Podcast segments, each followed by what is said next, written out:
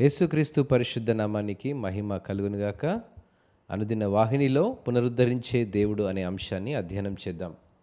యశ్య గ్రంథము యాభై ఏడవ అధ్యాయము పదిహేన వచనం ప్రకారం నేను మహోన్నతమైన పరిశుద్ధ స్థలములో నివసించువాడను అయినను వినయము గలవారి ప్రాణమును ఉజ్జీవింపజేయుటకును నలిగిన వారి ప్రాణమును ఉజ్జీవింపజేయుటకును వినయము గల వారి యొద్దను దీన మనస్సు గల వారి యొద్దను నివసించుచున్నాను. ఉన్నత పరిశుద్ధ స్థలంలో నివసించే సర్వాధికారి అయిన దేవుడు తన అమితమైన ప్రేమ ద్వారా మనలను ఉజ్జీవింపజేయడానికి నిరాడంబరమైన ఆత్మతో మన హృదయాలలో నివసిస్తాడు. ఈరోజు మీరు ఎక్కడ ఉన్నా మరియు ఏ పరిస్థితి ఎలా ఉన్నా దేవుడు మీ హృదయాన్ని పునరుద్ధరించడానికి సిద్ధంగా ఉన్నాడు.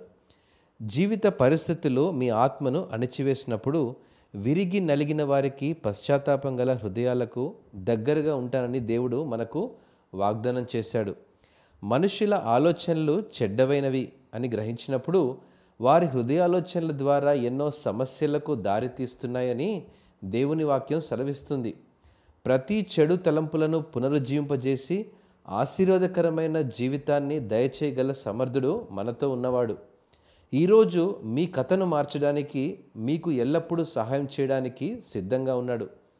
మీ ఆరంభాలు చిన్నవి కావచ్చు కానీ మీరు ఆయనలో నిలిచి ఉంటే తగిన రీతిలో సరిదిద్దాడు.